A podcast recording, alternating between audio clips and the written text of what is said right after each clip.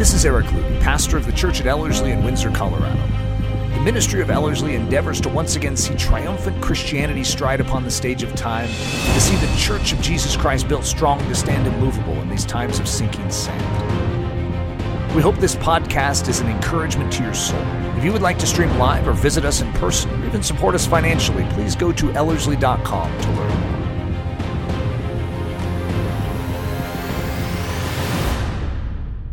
So, the only way to get this particular message is actually via podcast because our camera uh, decided to have a malfunction this morning.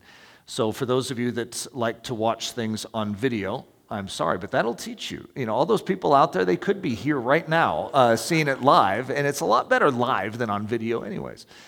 But uh, this is a, a, a, fun message, I think, for those of us that are on the team that are remodeling the campus right now on Wednesday, I came in and had a little short devotional, and uh, one of the girls, Laura, who's been, uh, her last name is Cook, and guess what she's been doing for us? She's been cooking for us. I, that's just a, a perfect fit.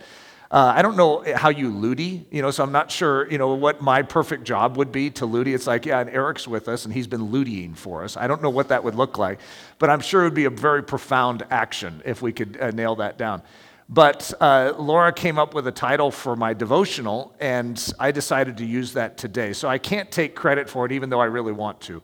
Uh, but it's uh, Hopeland Security. Uh, so for those of you that don't get uh, the funny play on words, that's okay. It's, it's, it's, it, but last week we talked about hope and the significance of soul focus that if you imagine your soul being like a camera, there, it's very critical that you learn how to focus your soul on that which matters most because in life there's a lot of noise. There's a lot going on that wants to draw your attentions somewhere else other than Jesus and what Jesus has accomplished for you. So, one of the great exercises of the Christian is to constantly fix the soul on that which matters on Jesus. Now, that sounds like an oversimplification because you're like, okay, I'm just going to stare at this man. But he's more than a man, he's God. And it's more than just staring at you know, his attributes, it's recognizing that he goes to work for us. It's the nature of who this God is. He's the same God who came to that cross. He's the same God who showed victory over the grave. He's the same God who sits enthroned on high with all things beneath his feet, who ever lives to make intercession for us. We have an advocate with the Father that is good news. So, therefore, whatever situation we face in life, no matter how dark it may seem, no matter how drastic the circumstances may be, you fix your gaze on Jesus and what Jesus has done for us, and you have hope in every circumstance. The reason that matters, and the reason I've been rehearsing sort of this theme, and I'm going into it somewhat again today, is because our world is not supplying us a lot of hope. When you study the landscape of our current culture, and if you're a Christian, mm, despair would be the natural course. Depression could be a natural course. Fear, anxiety could be another course. There's a lot of trails that lead from studying the current situation unfolding around us. There's not a lot of good news that the world is giving us. Back when I was growing up, it was usually sort of split where you'd have some bad news, but then you'd have some good news. This person got elected. Oh, we just passed this law. Hey! And you have like these days of rejoicing, and then you have these days of crying in your milk or over your milk. Uh, your spilled milk is technically how it's supposed to be, but I, what did I say? Crying over your milk? Uh, it's, it was sour, that's why. Uh, so, but we would, it was sort of a split situation. Now it's about 99 1 99 parts bad news, one part good news, and we have to sort of wonder if the one part good news was really good news because it seemed like the next day it got overturned, right? And so as a result, we have not been able to feed off of good news that this world can dish out. We didn't realize that we had somewhat of an addiction upon good news that might come through the news sources. But what if we lived in a world that had zero and it was 100 parts bad to zero good? How would we live as Christians? Do, do we go into despair? Proverbs 31 talks about this, this godly woman, this woman of virtue. And it says something so astounding about her as far as a quality. It says that she smiles at the days to come. Another translation could be she laughs at the days to come. Laughs. It's sort of like, ha! She has hope. You see, for all of us, the bride of Christ, it is critical that we cultivate this dimension of our soul to look and see what is true, not what the enemy is dishing out through news sources, what is true. And what is true is Jesus is king. He is King of kings, He is Lord of lords, He has won the victory, all things are beneath His feet. I know that's not coming out through the news sources. And ironically, it's not coming out all that often through the church either. So as a result, we're not being reminded of that which is true. Instead, we're focused on that which is off and what the enemy is up to. It's like the enemy's news source is our meditation, and that ought not to be. Which is what leads to Hopeland security. Okay, so if you've ever been to the Denver airport, uh, then you understand TSA. Now, you could have been to any airport and understand TSA. But uh, this is that security system that uh, kicked into gear. I don't know if it existed before 9 11. I just remember it after 9 11. I remember the days before 9 11 were so pleasant, and I never cherished them enough. Like, I didn't like travel even before 9 11.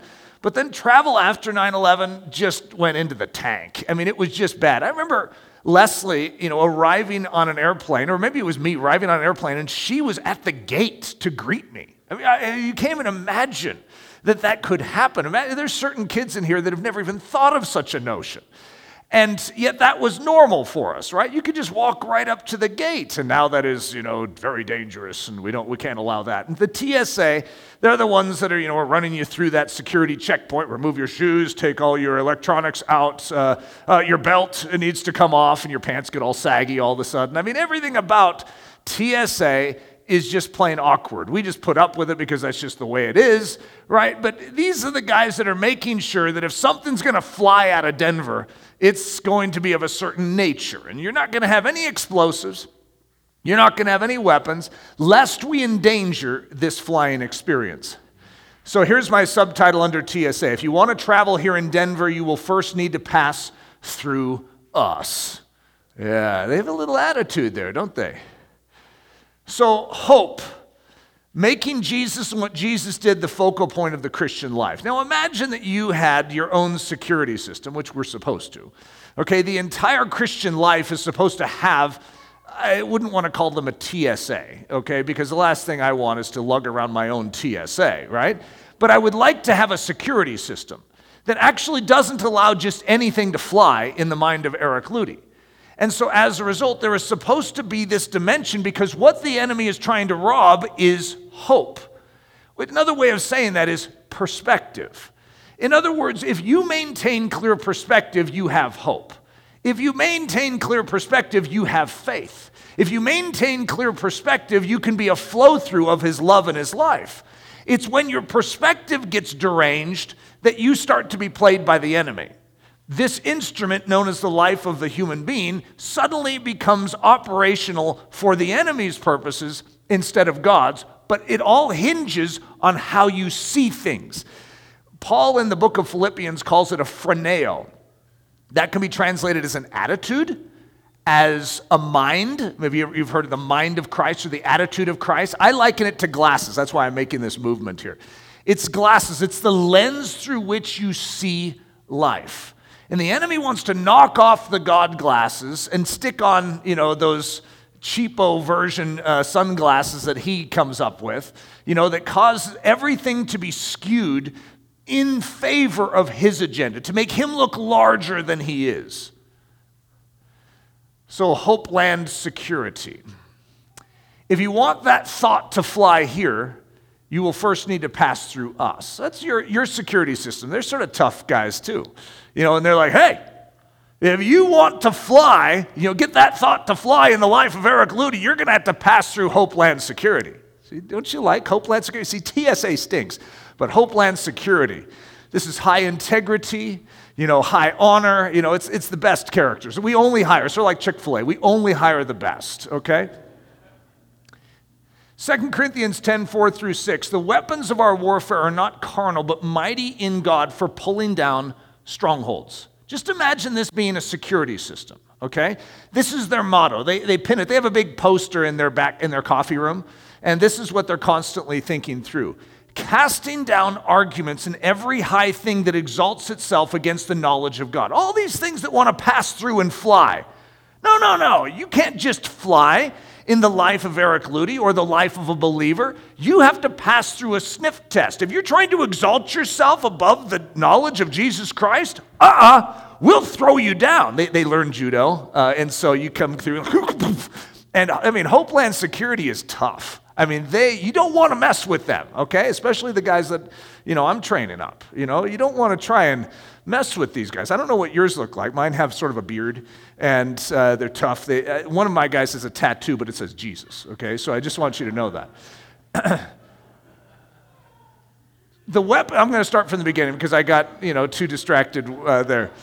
The weapons of our warfare are not carnal, but mighty in God for pulling down strongholds, casting down arguments and every high thing that exalts itself against the knowledge of God, bringing every thought into captivity to the obedience of Christ and being ready to punish all disobedience when your obedience is fulfilled.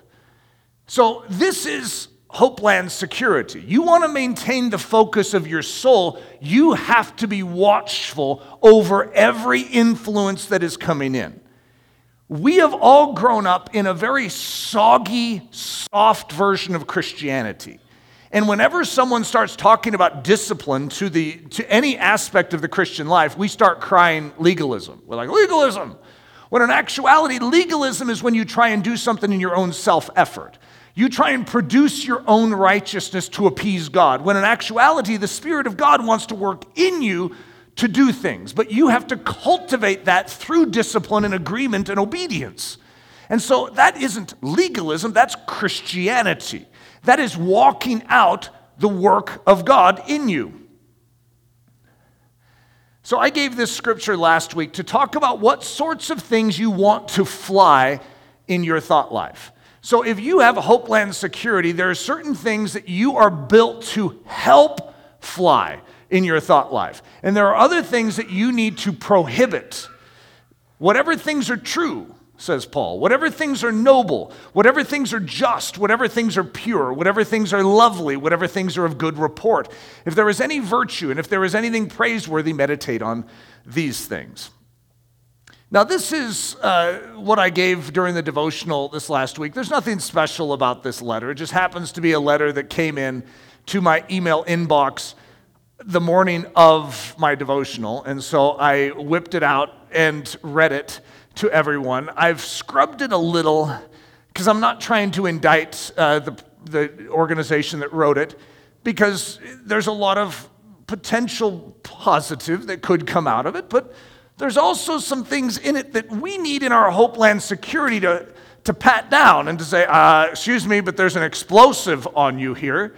But most of us are so used to just allowing this stuff in that we may not notice it, which is why I'm calling this the practice letter. Let's start getting in shape. I want you to call out your Hopeland security. Your guys may have been sitting in their coffee break for the last 10 years, right? And they're like, oh, we need to work, burp, scratch. And so I don't know how your Hopeland security is working, but we need to whip them in shape. And we need to get them to recognize that your life and your health as a Christian hinges upon them doing their job well. And so you, being their manager, need to get your game on and say, guys, let's go. Come on. And you know, you guys, you might need to have some kind of exercise equipment put into the coffee room. So maybe even take out the coffee machine. Maybe we don't even call it a coffee uh, room anymore.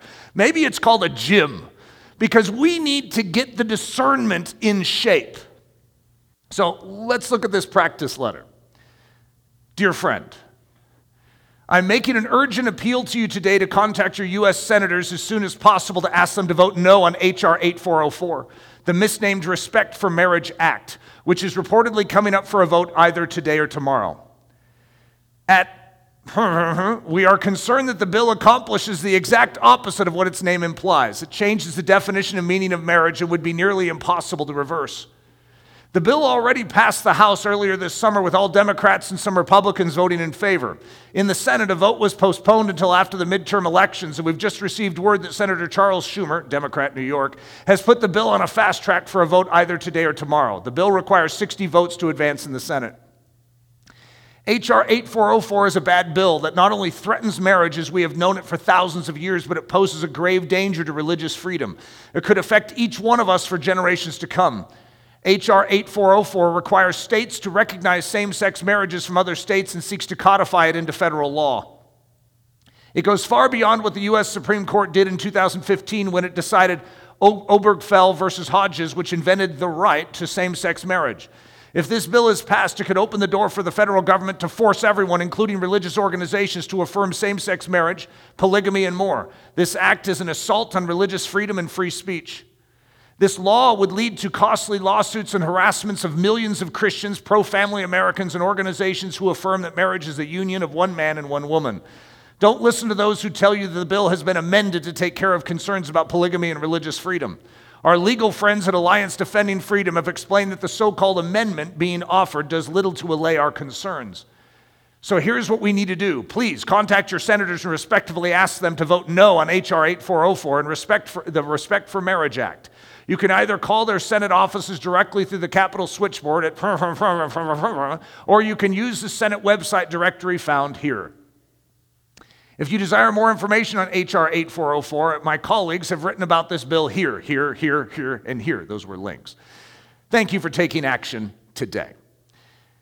Now, the reason I'm giving that, and the reason I think this is suited for an example letter or piece of information coming into our inbox is it's first of all being sent by a very trustworthy source that we know is strong conservative Christian.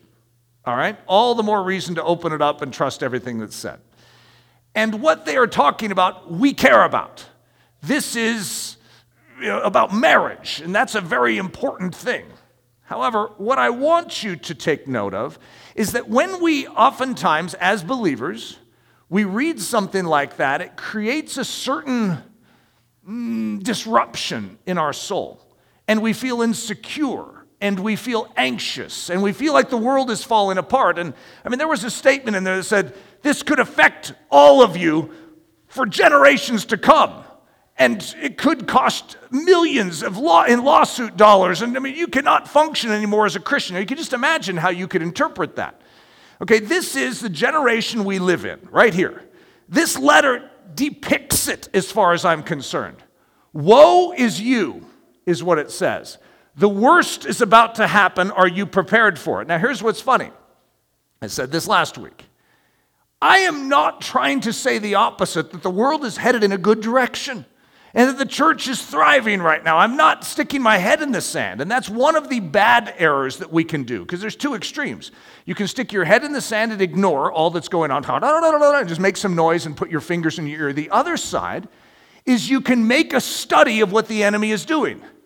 So tell me what's going on in your life. Have you heard what the enemy is doing? And that's all you seem to think about is what the enemy is up to.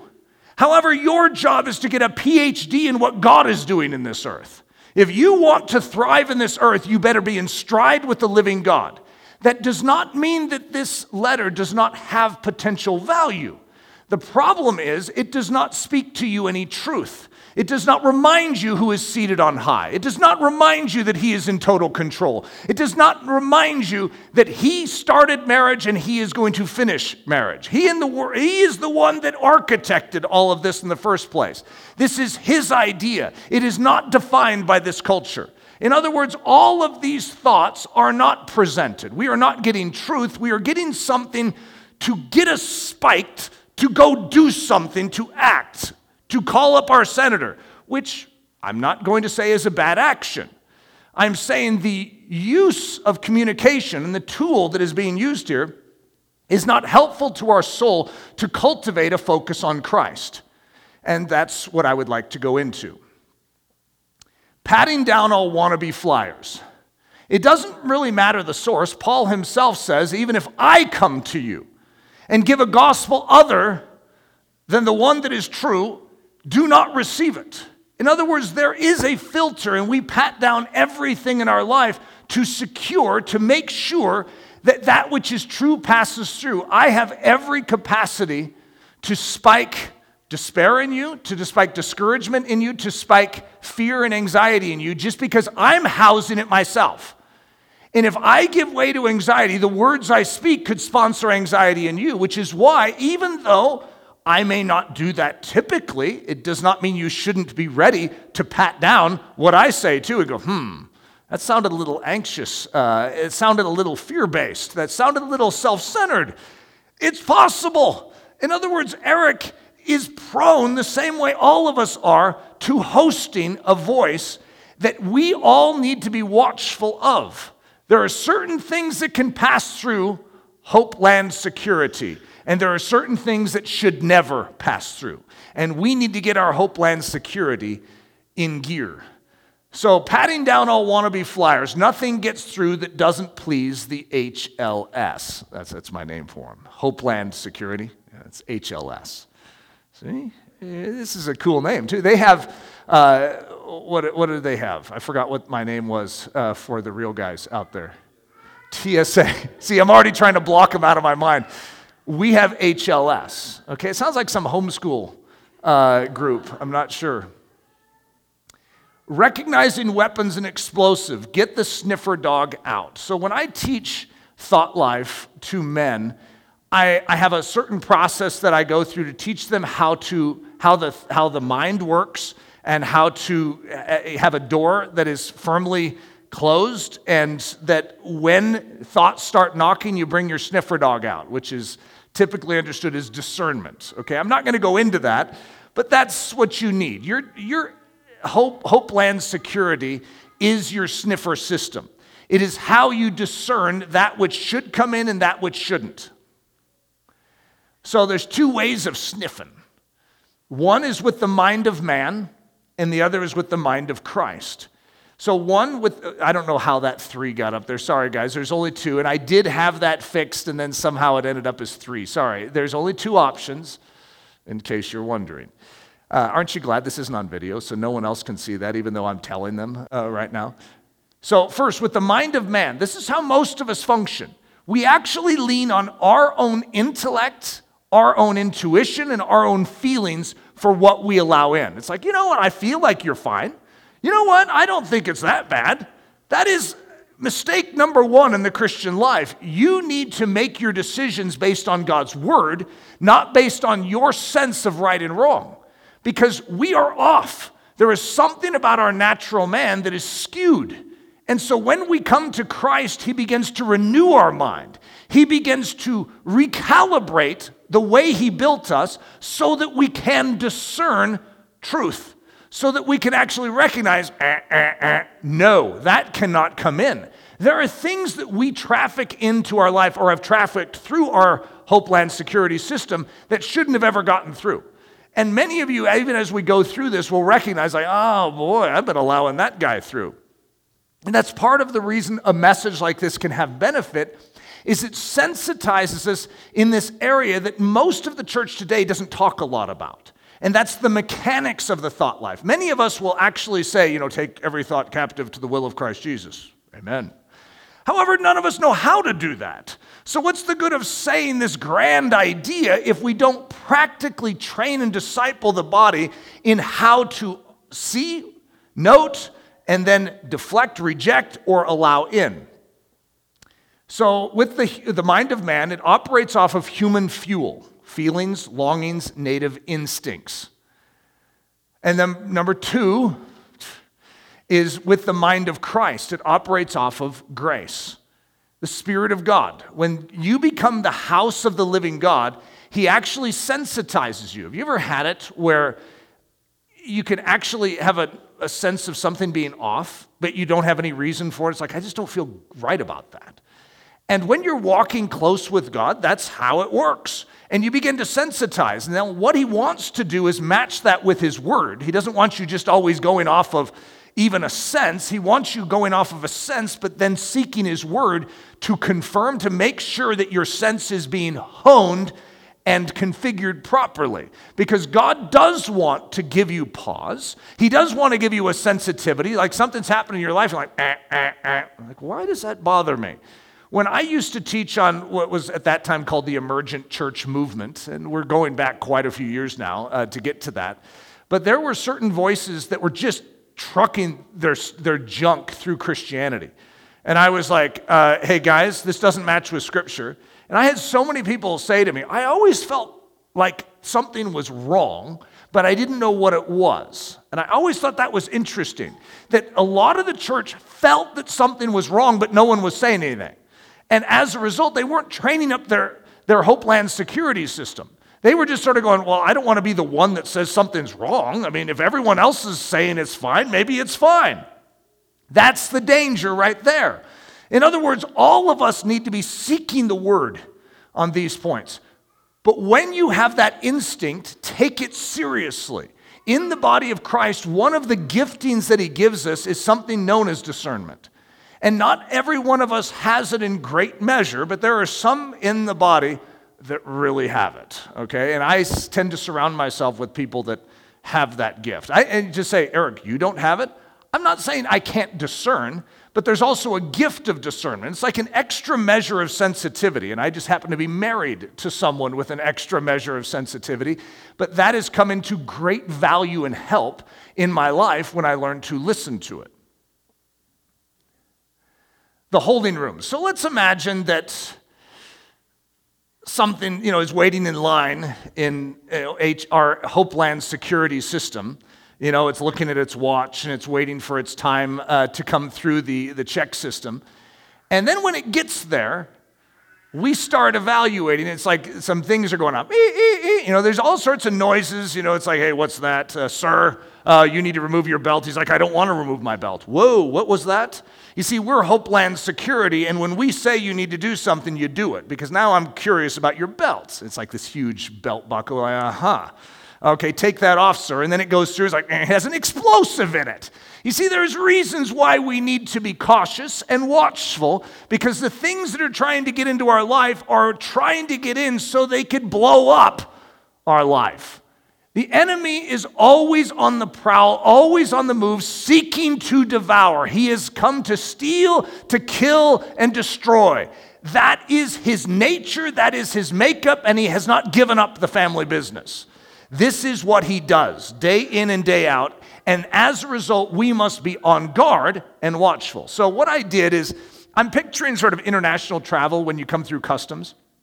And you know, like if you're sort of one of those sketchy characters, uh, or you're, you're not quite matching what they're looking for, they have you go into a holding room and you, they make you sweat for a while. I think even if the guy is right outside the door, you know, that's going to talk to you, he still like looks at his watch. And says, "We'll make him wait 22 minutes."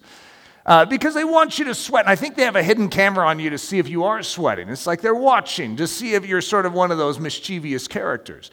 But I have some holding rooms too. In other words, things are coming through, and I want to divide up the different sorts of things that could come into my life. The first one is the key one I'm emphasizing today, which is what I'm going to call the resist room. There are certain things that are going to come through, and it's going to go, eh, eh, sort of like water trying to come through security checkpoints. Like, excuse me, sir, uh, but this is a water bottle, bottle full of water. It's like, yeah, it's my water bottle. Yes, but water does not come through here. And then we're all like, now, why is that? I can't quite remember why water can't come through. And so you have to dump it out. That's exactly, this is a resist. That will not come through here. So a resist room, it's a matter for immediate arrest. So those are a high level issue, okay? When you have the eh, eh, eh, going off on uh, the resist issues, you need to be very, very watchful. You need to be very proactive to act with immediacy. I'm going to call this a prayer room, or it's a matter for prayer. Let's take this letter that we just went through. Okay, this letter that we went through isn't evil. It is, doesn't necessarily have to be harmful. However, it could be because there is some radioactive dimension attached to it that I notice. As I sniff it, it's like, ah, uh, we got some anxiety and fear uh, attached here. I think they're trying to spike some anxiety. Uh, eh, eh, eh. No, I don't receive that. I am not allowing that voice into my life. And you can say, that was a That was a good, wholesome voice. How could you say you're not allowing that voice? I'm not saying the person writing it is unwholesome in and of themselves. I'm saying they're toting around something. And it's trying, it's like a backpack on the back of their voice, and that needs to be removed. I will not accept that into my life. I do not reason from fear, from anxiety, from fretting, or foreboding. That is not how a Christian thinks, reasons, or behaves. Now, some of you are so used to having that in your life that what I just said sounds preposterous. It's like, what do you mean you don't allow that in? That's just life, Eric. No, that might be your life, but that's not the Christian life. The Christian life does not touch this stuff. It is radioactive. It is like poison in soup. You do not stick poison drops in your soup and go, oh, it's just normal to me. I'm trying to build up my immune system. In other words, you do not do this. This is not healthy. You keep it out. So that's the resist room, but there's also a dimension of this letter that I would say should immediately be allocated into the prayer room. I think the writer of this letter has a good point, and that is that as the body of Christ, we should be sensitized to the fact that there is an important matter under siege in our country. I don't need to be fearful about it. I don't need to be anxious. I can be trusting and say, God, thank you for alerting my soul on this. I'm going to put that in the prayer room. Now, the prayer room isn't an anxiety room. It is not a fear room. It is not a foreboding room. I am not praying because I'm fearful. I'm praying because I'm faithful. I have faith that my God is in control. Thank you, Lord, for notifying me of this. Boom. However, I have to extricate the anxiety from it. There's also something else that I could call discouragement. I could also call it despair, depending on how much discouragement, probably depends on if you're in the despair region. And when you start to get so much bad news, it also sponsors something that hangs on to different voices that can be discouraging. If you've been working forever in government to stop certain things, and it never seems to stop, what, what is the natural byproduct of that? Discouragement. And ultimately, if you get discouraged, discouraged, discouraged, discouraged, what do you start to feel? Despair. All of which has nothing to do with the kingdom of heaven. By the way, there is not a bit of anxiety that's supposed to come through that door. There's also not supposed to be discouragement. You see, the kingdom of heaven is based on truth. And if you trust your God, you know that He's in control. Discouragement really doesn't fit into that. I understand where it comes from because I've felt it many times in my life. If you have a plan and it doesn't seem to work out, there can be discouragement. However, if you have a plan and it doesn't work out, what should you do? Get discouraged? Or should you rejoice and say, Lord, I don't know how you're going to do this, but I trust you right now. And I trust that you're going to turn this situation into good because that's who you are. You see, it's focusing the gaze of the soul on that which is true and right instead of allowing the enemy to define the terms. When I read this letter, I see all sorts of bait. And that's what I'm saying. Extricate that, stick that in the resist room. The prayer room, we got some reason for prayer. And how about this one? This is a fun room. Now, it may not be in this particular letter, but this is a good room. The truth room. You know, there, there could be something like you could be talking with me and say, Yeah, you know, we prayed last week for such and such, and this happened. And God answered our prayer. See, that's a truth of God's faithfulness, of his care for his children, of his desire to answer prayer, of his immediacy to be a very present help in a time of trouble. And that's a special room too, where we cherish the work of God. We ruminate on that and we give thanks. We worship our God. That's a special action of the things that we're hearing. Now, out of this letter, this sample letter I gave you, I, you know, I, I'm not exactly sure what the truth was because what I would say is one of the great voids in that particular letter was it didn't emphasize that which is true. It emphasized what the enemy was up to and, you know, what Chuck Schumer was doing and not necessarily what God was doing. And so as a result, there wasn't a lot to, you know, give thanks for. So we sort of have to do a Pollyanna on it and go, all right, well, God is in control. All things are under his feet. We have to bring that to the table. Does that make sense? Which isn't bad. And you can bring that up and invite it into the truth room and appreciate it. Process room, a matter for, a matter for further meditation and study. Sometimes you get a letter like this and you hear about marriage now, I've spent a lot of time studying marriage, thinking about marriage, teaching on marriage, writing books on marriage, so it's not like I have not spent time on this topic. But how did I spend time on this topic? uh, in the uh, process room. Uh, it's a matter for further meditation and study where I have to take it to the Word and I want to know God's heart about this. Does God care that marriage is redefined? Where did marriage come from in the first place? I mean, is it the devil's idea and we're just trying, sort of like Christmas and then we like make it a holiday to celebrate Jesus? You know, is, is that how it works? Is that sort of what marriage is? Or was marriage God's idea in the beginning that the enemy is warping? If it's God's idea, I want to go back to that. What does God say about that? That's not always in the immediate moment, but it could be a tactical plan out of something like this to separate that into a room and say, okay, okay Lord, I want to understand your heart for marriage so that I am sharper and more able to stand in a day and an age where it is under siege.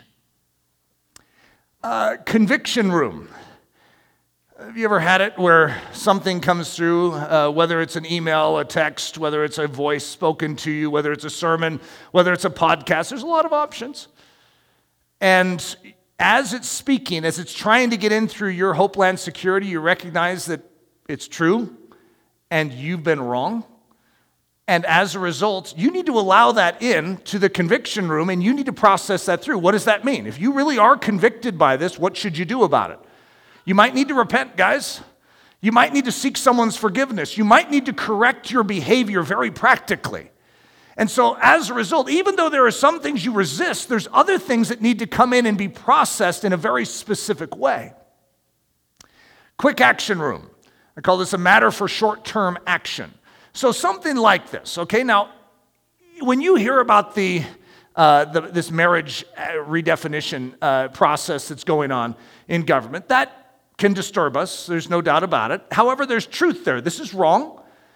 There needs to be righteousness that stands behind that which is true, and it needs to do something. And I'm not going to say it would be wrong for you to actually call up your senator or to go online and make your opinion known on this. I wouldn't say that that's wrong. However, what I would, my main focus isn't the right or wrongness of your political action, it's the inner territory of your soul that I am most concerned about. Because if you are doing your actions out of anxiety and discouragement and out of a self attempt to save the world in which we live, instead of recognizing the greatest thing you can do for the world in which we live is to stand in faith with hope, believing. Faith is the most powerful tool. Rejoicing is right up there with it. And so if you are calling your senator but not doing those things, you're actually not saving the world the way the church is designed to do it. You see, so that's where I want to focus. It's not that I think your call to a senator to say, vote no on such and such, would actually be harmful. It could be helpful, especially if it is the action that the Spirit of God moves you towards. However, He's not going to move you towards that action out of fear. He's not going to move you towards that action out of discouragement and despair. He moves you out of faith and obedience. There's a difference there, and that's why I'm wanting you to frisk these things and pat them down. I don't want us being played by the enemy. And then I have another one up here. The final one is the long action room, which is a matter for applied strategy.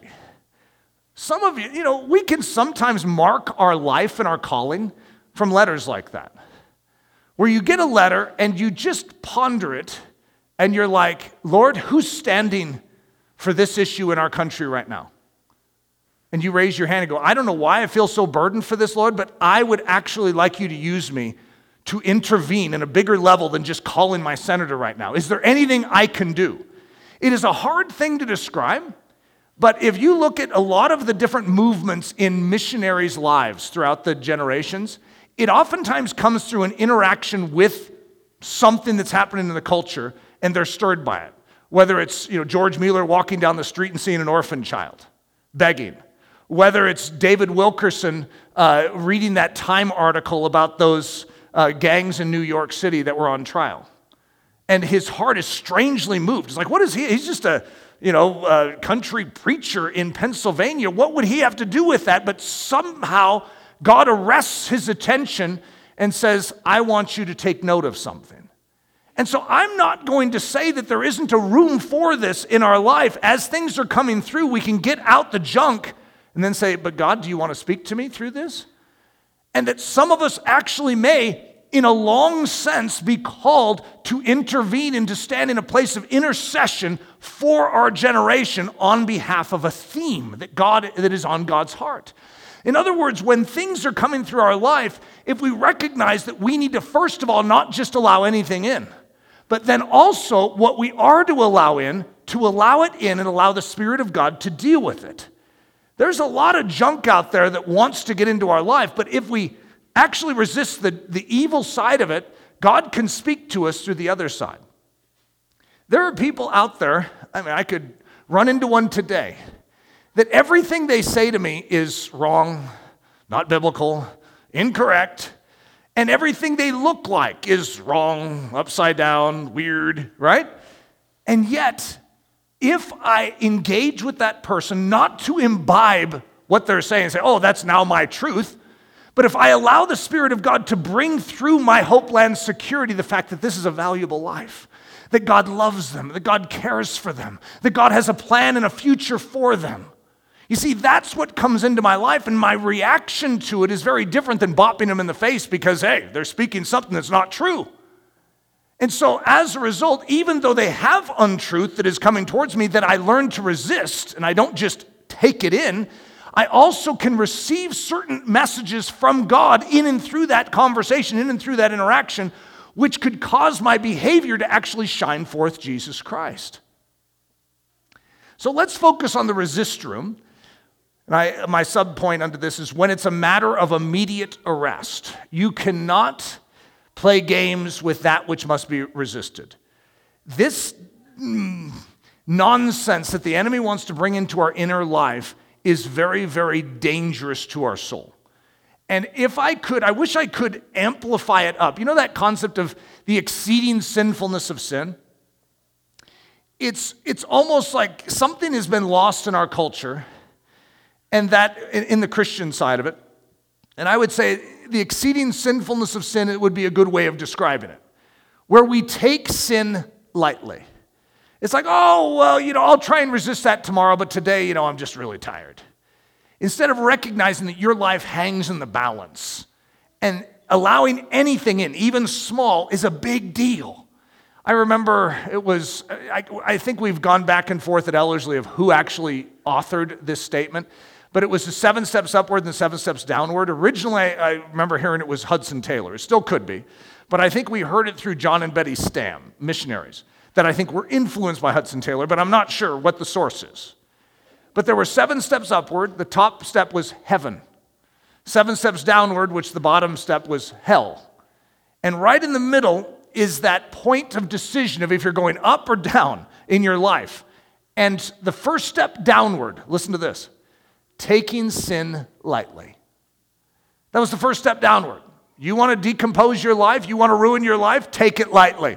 Allow something through. Try it out. And what you discover is that there is a decomposition process that immediately sets into place. You see, ironically, the first step upward was the opposite taking sin seriously. Which, what does that do? It initiates value in your Savior's work. It causes praise and worship and adoration and thanksgiving to usher forth towards the cross, towards the worker of the cross.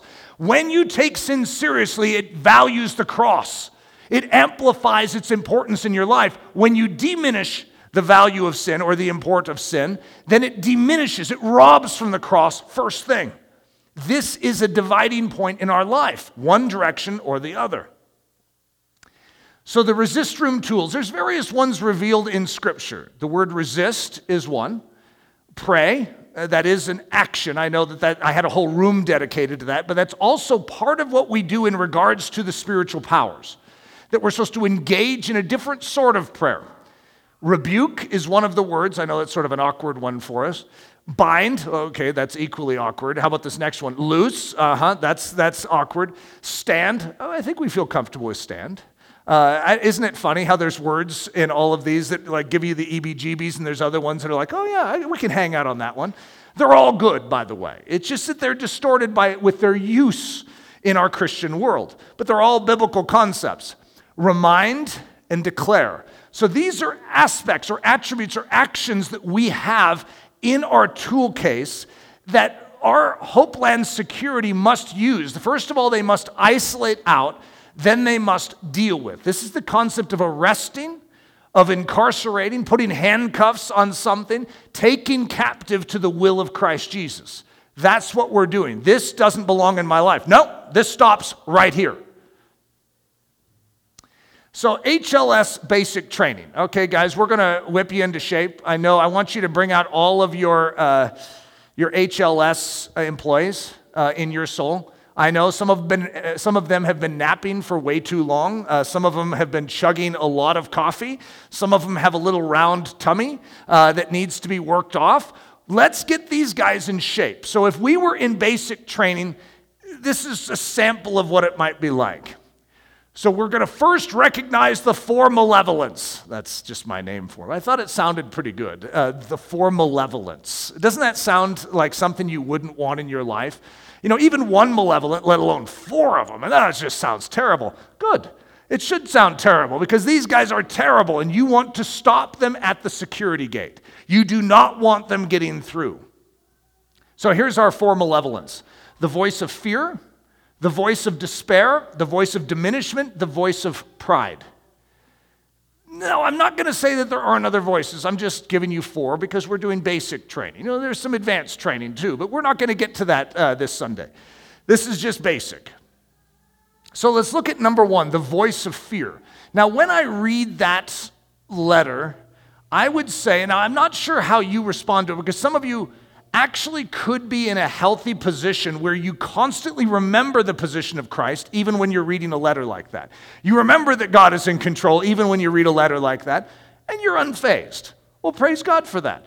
However, we have a very weak church today that is very vulnerable to giving way to anxiety. Very few people that I know in the church today can say that they have a triumph and a victory over anxiety and fear in their life, or that they have a victory over pride in their life, or a victory over selfishness, or a victory over lust. In other words, these are things that just sort of are there and they, you know, they got through again. Oh! Instead of saying, God built us to stop things at the gate. However, if we're trying to stop them when they're already on the plane, it's harder. It's like, hey, I know there's an intruder somewhere here that's carrying a gun. I know it because I saw it in the x ray and I, we just didn't stop it then, but I know it's somewhere. A lot more difficult, as you could just imagine. What we want to do is stop this at its beginning point the voice of fear. Fear's classic lines. Now, fear has a lot of these, but there's some samples. You will be destroyed. You will never get out. You will experience great, unbearable pain. So when you hear that letter, uh, there's different voices that can be attached to it. Like, yep, this is just going to lead to more trouble for you. Yeah, your life is going to be miserable. Yeah, they're going to come after you, you know, because you're going to either have to change your viewpoint on marriage or you're going to lose your job. Okay, so it's it's lacquered there. It's just there, baked into it. Fear's tactics. So let's just expose what fear's up to. To control and manipulate is what it's doing. The fearful are the puppets of the evil one. If you give way to fear, then you're a puppet, and the enemy's going to control you. However, the fearless are the servants of the Most High God.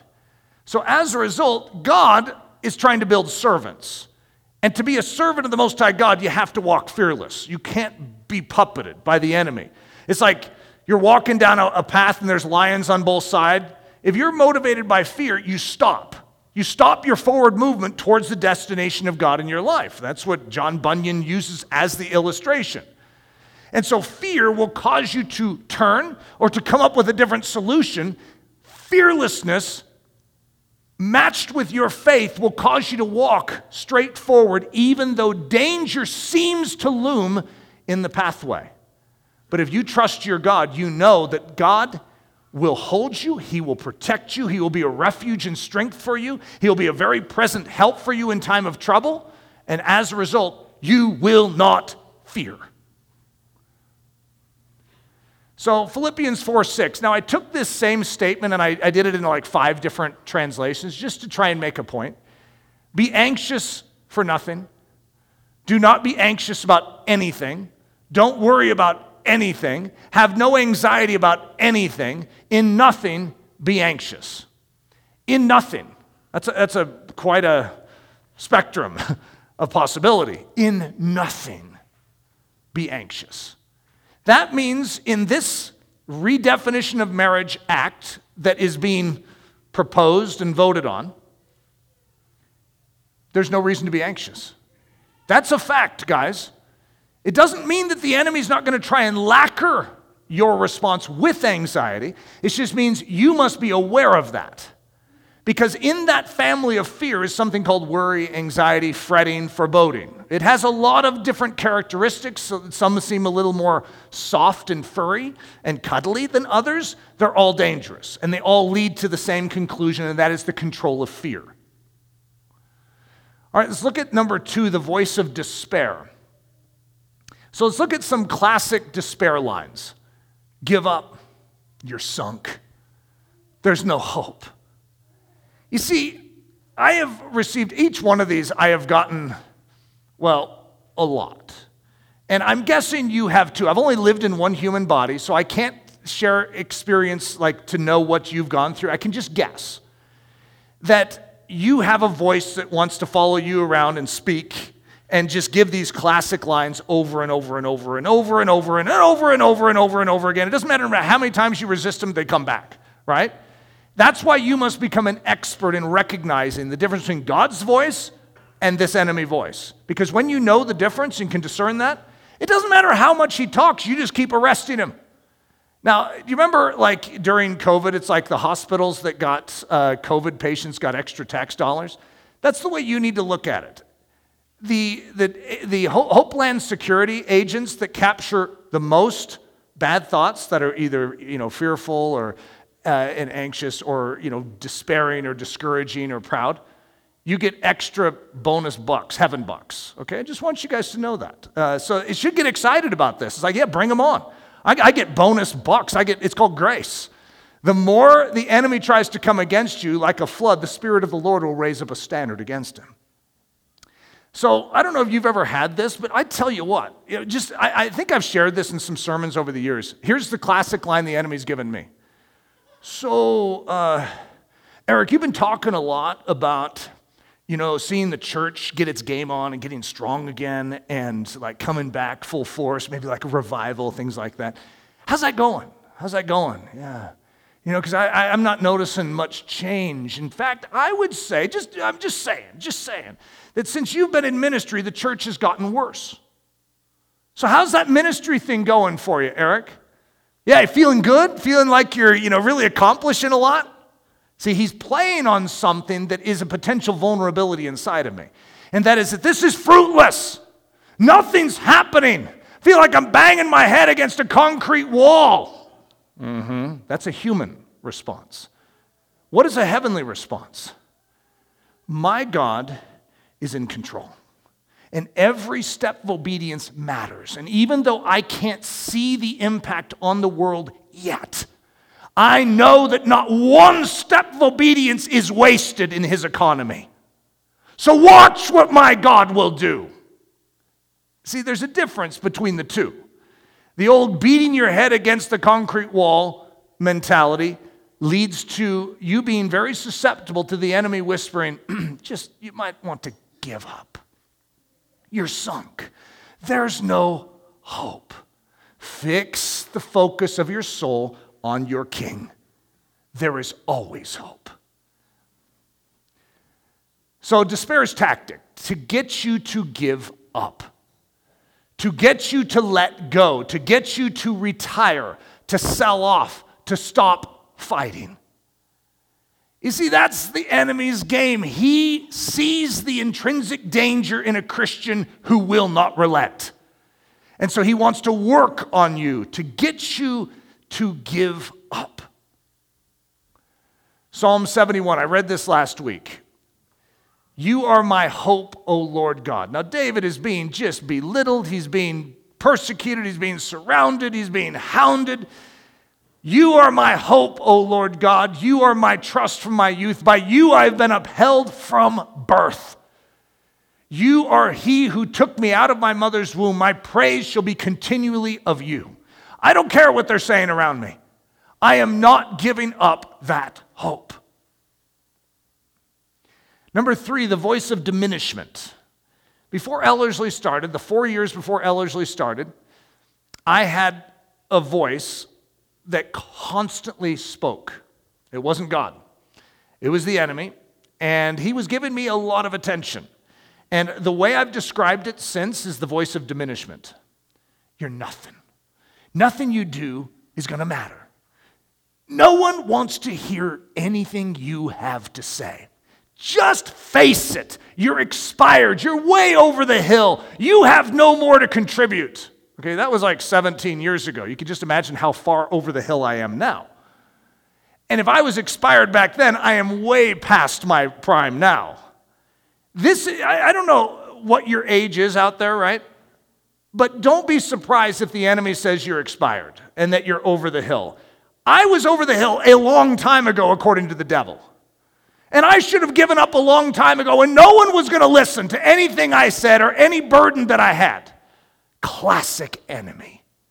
You have to notate it and you have to resist it, stick it in the resist room, and deal with it. That cannot be toted into your inner life. So, diminishment's classic lines You're nothing. You're expired. No one wants to hear it.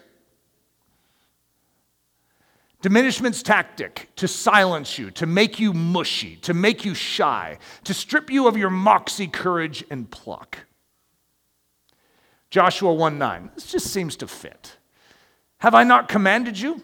Could you imagine you're feeling like the voice of diminishment, and, and then God says, Hey, hey, have I not commanded you? Be strong, Eric, and of good courage. Do not be afraid, nor be dismayed, for the Lord your God is with you wherever you go. Huh. Well, that changes perspective, doesn't it? If my God is with me wherever I go and He's saying be strong and courageous, I'm guessing He has a plan and a purpose for my life and He wants to use me. I'm going with that. The voice of diminishment cannot fly in and through your life. And finally, number four, the voice of pride. Pride's classic lines You are so right. Boy, that's a dangerous one. You must be vindicated. You ever had it where you feel like someone's saying something they shouldn't about you? You know, they, they're misconstruing the details, and you must be vindicated. You must be seen as correct. You cannot be undermined. And then there's a lot of different angles I could have taken with pride. Here's a different angle. But how does this benefit you? Or how does this benefit me? See, this is the classic line or classic lines that will try and invade our life, but very subtly. You see, the enemy wants to distort Christianity to be about us, how we feel, what we want, what our desires are. But what if I want to have this in my life? Why do I need to keep it out? You see, this is toxic for the soul. Pride is the antithesis of the nature of God, who is love. It has no characteristic that is even remotely similar, which is why Jesus came and died on that cross, so he could set us free from that bondage of selfishness. And so, as a result, when it comes to that screening, we need to catch it, and we cannot allow it through. Eh, eh, eh. Uh, no, you see, it's only humility that passes through here. I resist the proud, just like my God does. You see, your job is to resist the proud and be in agreement with your God. Pride's tactic to get you focused on you and lose sight of the real battle. When we make life about us, our priorities, our comforts, what happens? We lose track of what this life is about any job. I mean, you could be in a ministry and still think about yourself. It's a weird thing. I mean, how, how do you do that? Because we are prone to it. We are prone to think of ourselves, and we're not necessarily prone to think of God first and others first, which is why we must be very actively engaged in this battle to recognize no, I know what is true. My life is about Jesus. He owns me, He operates me, and His agenda is my agenda. What's his agenda? Others. Which means it's Christ and others. It is not me and me and me. Uh, that's, I just described modern Christianity. The first three uh, priorities in our entire life and our entire day is me, me, and then me. And then maybe God, and then maybe others, you know, maybe around number 10 after we have a few more me, me, me. And so as a result, there needs to be a renovation of our life, and this security system becomes very, very important. We need to have alarms going off, and we need to be quick to repent when that self maneuvers through and tries to care for us over the agenda of God in our life. Luke 9:23 Then Jesus said to them all, If anyone desires to come after me, I think that's us, guys. Aren't we the ones that are desiring to come after him? If anyone desires to come after me, let him deny himself and take up his cross daily and follow me. So, this isn't taking up your cross once, this is taking up your cross every day and recognizing that means to die. That means to give up my way. It's no longer about me. And anything that steers me in a different direction than this actually should set off alarms in my life. And that's how we maintain hope. The enemy wants to distract us. He wants to put our gaze elsewhere on peripheral issues. There's a lot of drama going on in this world. However, God wants to fix us on the solution. He wants to give us hope. It's called good news. Isn't that funny? We li- here we are in a world full of bad news, and God says, Yeah, but I have some good news for you. You're like, Yeah, but God, look at the bad news. Yeah, but I have some good news for you. Yeah, but I heard that when I was eight. I already prayed that prayer. This isn't something you hear when you're eight and you pray a prayer. This is something you meditate on all day long, every day. It's the good news. His name is Jesus, by the way. And when we fix our gaze on Jesus, on what Jesus did for us, we are meditating on that which is good news. And what it does is it gives a consolation to our soul. It, it opens up a, an avenue of grace to enter into us, which uplifts us, which is why we are the happiest people on earth in the darkest hours of earth. We have everything we need for life and godliness. Let's take it. But we need to beef up our security agents. We need to call them out of the coffee room. We need to get them athletically fit. We need to train them in discernment so that we can hold that line. And if you need to freshly, you know, unlock the door to your resist room, you know, and dust it a little and get it ready for action, maybe even set up some chairs, maybe even get some like rope or some uh, handcuffs, you know, just like prepare it a little because you're going to have some business very soon that you need to arrest and incarcerate. This, these voices do not belong in your life. And so, if they are familiar in your life, what should you do? You should go to that one uh, conviction room, you know, and set, set this idea in your conviction room and say, okay, Lord, what am I supposed to do about that? I, I'm going to repent of that. And I'm going to take this seriously. And I'm going to ask for your grace to actually respond to this in the way that you have designed me. Lord, train me. Train me to be alert, to be watchful, to be ready. Ensuring that only truth flies. Isn't that a weird thought? I, I, think many of us struggle with the thought that whenever you say something like only, like my mind is only fixed on truth. It does not mean that you don't know about the other things in life. Like, I, I know about the fact that Charles Schumer is fast tracking a redefinition of marriage bill. Okay, I could know that. that. That's a fact, but that's not my hope. That's not my faith. That's not where my emotions are defined. It's not defined by that. That may be true, but it's in my peripheral, it's not in my focus. There's all sorts of things I could know about this world, but if I focus on them, that's when they harm me. When I make that my emotional center, when I make that my basis of reality, when I make that the basis of my confidence or my expectation, yeah, the world's going to hell in a handbasket. Boy, if you focus on the world, it is going to hell. I don't know if it's in a handbasket, I think it's going to be burned up. However, if you focus on the things of this earth, you would be correct. They are going down. However, there is something that God is doing to turn things up. Most of us are totally ignorant of what God is doing. There isn't a news source for heavenly material. It's like, what is God doing? We have to dig that up. However, He is active in this world right now. And I would love for Him to be active in us, in here. And that's where it starts. It starts by focusing the gaze of our soul on that which is true. Father, I ask that you would do this miracle in us and through us that you would beef up our security and that you would awaken us from our stupor and our slumber, which is allowed in the voices of the enemy, which have harmed our life and distracted us from you. Lord, where we have done that, I pray that we would make it right today, now. And Lord Jesus, we would move forward with a fresh hope, a fresh strength, and a fresh grace. We ask this in the name of Jesus Christ. Amen. This message was brought to you by the team at Ellerslie Discipleship Training. At Ellerslie, we are laboring to rouse the Church of Jesus Christ out of its lethargy and build brave hearted Christians for such a time as this. Listen to our weekend message live at 9 a.m. on Sunday mornings, or join us for Daily Thunder Monday through Friday at 8:15 a.m. For more information, go to live.ellerslie.com. We invite you to visit us at the beautiful Ellerslie campus in Windsor, Colorado for a day, a week, or an entire season of gospel centered spiritual training. Learn more at Ellerslie.com.